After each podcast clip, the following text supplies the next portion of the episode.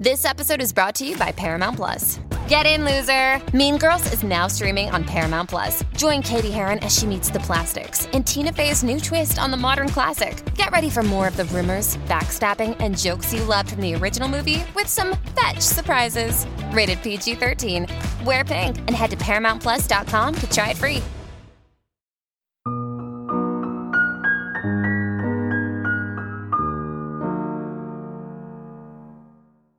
Hi, this is Will Schwalbe, and you're listening to But That's Another Story. As we head into a new year, I'm delighted to revisit a special episode from last year my conversation with Melinda Gates. Melinda has a wonderful tradition. While she does believe in starting each new year with resolve, she doesn't make New Year's resolutions. She chooses a word for the year, a word that, as she puts it, encapsulates her aspirations for the 12 months ahead. As for me, I'm going to choose a word for the year too. And I hope you'll consider doing the same. As Melinda says, the power of a well chosen word of the year is that it doesn't just make the year better, it makes us better too. I'm Melinda Gates, and I've written a book called The Moment of Lift. Melinda Gates needs no introduction, but I'll give one a try. Melinda is a philanthropist, businesswoman, and global advocate for women and girls. While she spent the beginning of her career at Microsoft, Melinda is now the co chair of the Bill and Melinda Gates Foundation and the founder of Pivotal Ventures. She's also recently become an author with the publication of her first book, the Moment of Lift, which I edited. I so enjoyed getting to know Melinda over the course of working on her book and all the conversations we had about other books, all the way back to the ones she read as a kid.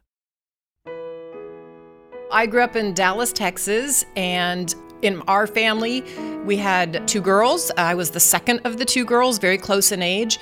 And then there was a bit of a gap, and then my parents had two boys. Melinda's life was centered around the kind of typical, everyday things that make up most of our lives homework, lots of chores, and going to church on Sundays were especially important in her family. And from the beginning, Melinda was excited about life. It's clear just from the way she describes what she was like as a kid. Very positive, very upbeat, a lot of energy, maybe almost too much energy, kind of excitable. Uh, going to sleep at night was not my forte. And in fact, I would get my sister in trouble because we shared a room and we each had a twin bed. And I would often do something, you know, I'd be jumping on my bed or jumping on hers to like keep her awake when she was tired. And then, you know, your parents come in and, well, she was the older one, so she got more in trouble. but I had a lot of energy as a kid. But Melinda also had a quieter, introspective side. I was a huge reader as a kid.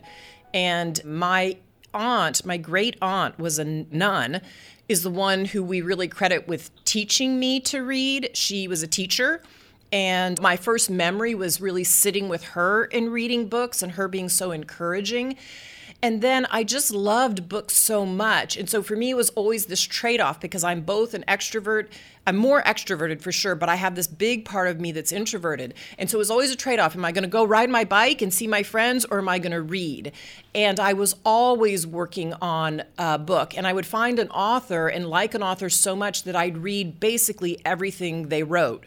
So I went through a phase where I read everything Ken Follett wrote, which I really liked, or I'd go through a phase where I read everything that, you know, Fitzgerald wrote. So yeah, I loved to read. As a big reader, Melinda developed an early enthusiasm for libraries, both the local public libraries and especially the one at the Catholic school she attended. I loved going to the library at school. Loved the smell of it, the quietness in there. The Judy Blume books were not completely available to us in Catholic school. And yet, my mom would take me and my sister and my sibling, my brothers, to the public library. And as I'd read Roald Dahl, I'd see Judy Blume there. And I got interested in some of her early books. And then I checked out a book called Are You There, God? It's Me, Margaret. Completely not accepted in the Catholic school, but we started passing it around and we were all learning a lot about puberty from this book as eighth grade girls. And um, we were quite surprised when one of the nuns got hold of it. And as we were in math class, could see her reading it surreptitiously behind her desk to see what we were all reading. And we would giggle and we thought that was very, very funny. Melinda's Catholic faith was a constant in her young life. But as she grew up, there was another credo running through everything she did setting and achieving goals. I think in my 20s, I don't think, I know in my 20s, I was incredibly goal oriented. I wrote down my goals for a month, you know, my monthly goals, my yearly goals. I did that in high school, I did it in college, I did it in my work life. And it that drives you and fuels you in a certain way so you know where you're going and where you're driving and so I think sometimes I drove too hard towards a goal that would have happened anyway, but I used so much energy trying to make it happen. I graduated from Duke University with both a computer science degree and an MBA, and I was 22 when I graduated. And Microsoft scooped me up as a young woman with a computer science degree and a business degree. I was in the first class of MBAs at Microsoft. There was uh, one woman and nine men. I was the only woman. And then I spent basically my entire 20s working at Microsoft, the rest of my time in my 20s. And we were changing the world. I loved it. I mean, we were literally changing how people used computers, and the computers were changing very, very rapidly.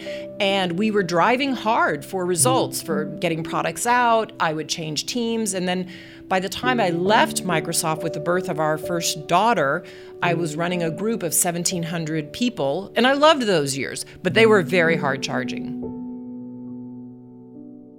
When we come back from the break, Melinda comes across a book that finally makes her slow down.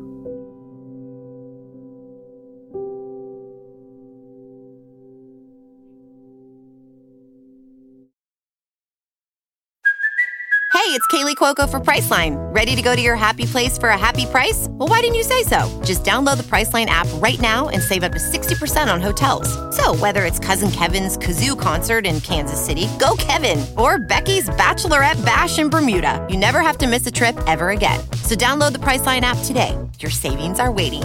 Go to your happy place for a happy price. Go to your happy price, Priceline. Melinda Gates had spent her early career at Microsoft always driving towards a new goal. But as she took a step back and began to work on philanthropic projects, a book called Awakening Joy came across her path and stopped her in her tracks. I first came across Awakening Joy because one of my best female friends, Charlotte Guyman, recommended it to me. She was reading it and she had come across it because her son, who was then at Stanford, was in a course about joy and happiness. And he had read it and I had known him literally since the day he was born. I watched her son Will grow up. He said to his mom, Mom, this book was really meaningful to me. You might want to read it. And Charlotte was partway through it and gave me a copy.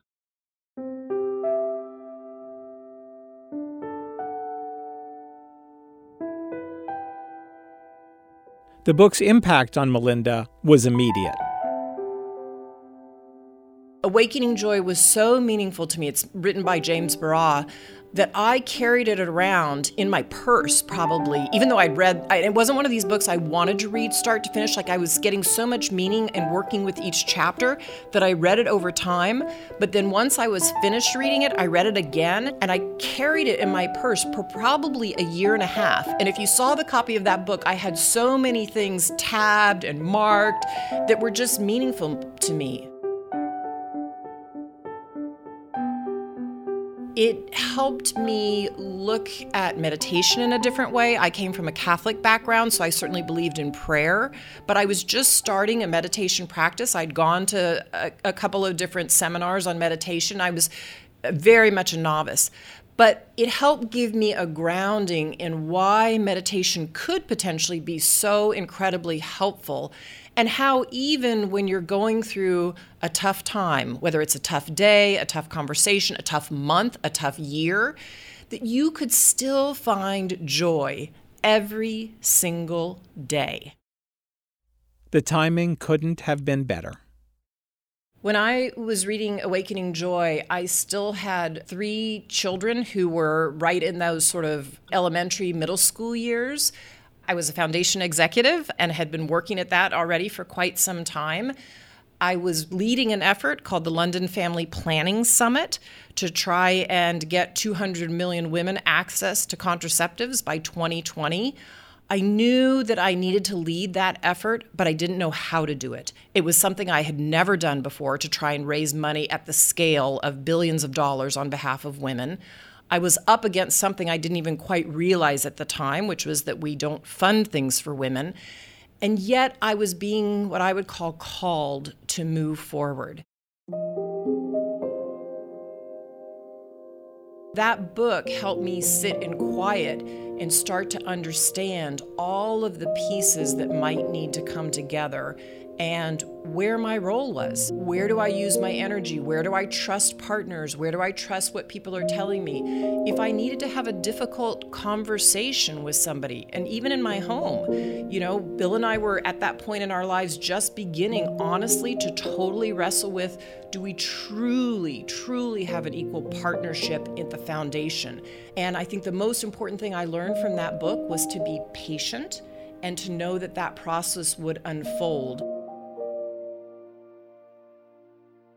The book also led Melinda to read another that has had a profound impact on her Mark Nepo's The Book of Awakening.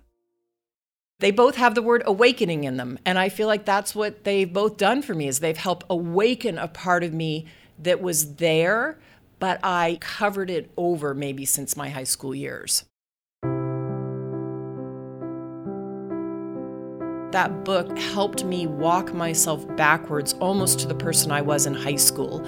And I knew in high school how I wanted to be in the world, how I wanted to act. I already knew what I believed in. I already knew because I was you know, I was had been in this Catholic community, but with a more set of liberal nuns, quite honestly, in high school, and who let us uh, question our faith, taught us to really think, taught us about silence, taught us the power of being out in the public schools, doing community service. I was in the Dallas County Courthouse. I saw people going through the criminal justice system.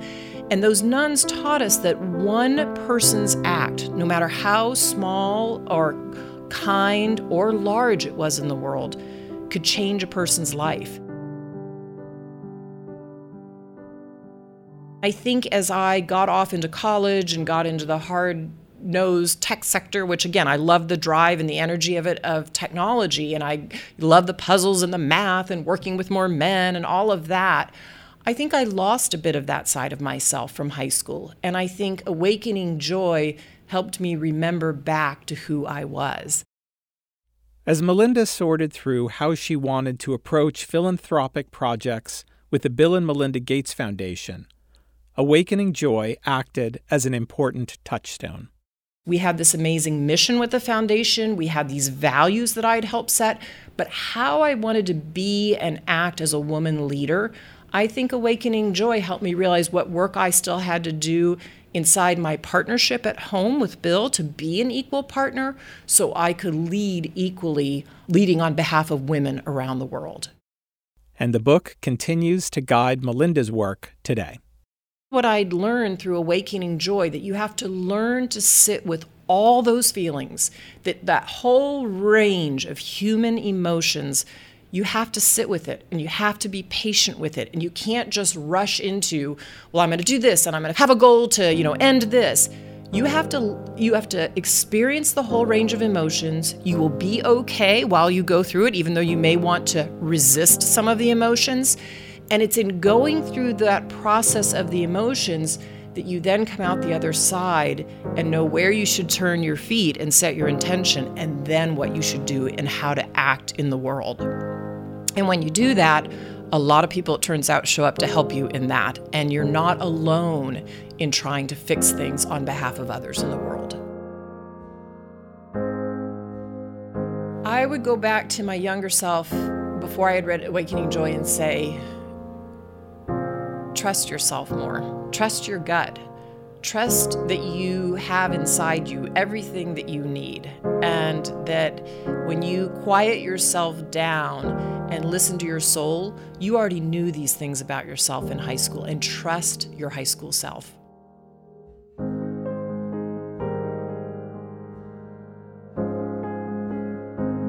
But That's Another Story is produced by Katie Ferguson, with editing help from Alyssa Martino. Thanks to Melinda Gates and the teams at Pivotal Ventures and Trifilm.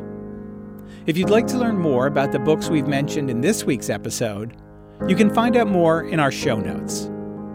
You can also find a transcript of this episode and past ones on LitHub. If you've been enjoying the show, please be sure to rate and review on iTunes.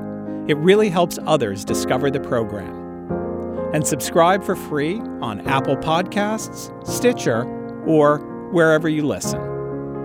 If there's a book that changed your life, we want to hear about it. Send us an email at anotherstory at macmillan.com. We'll be back with our next episode in two weeks. I'm Will Schwalbe. Thanks so much for listening.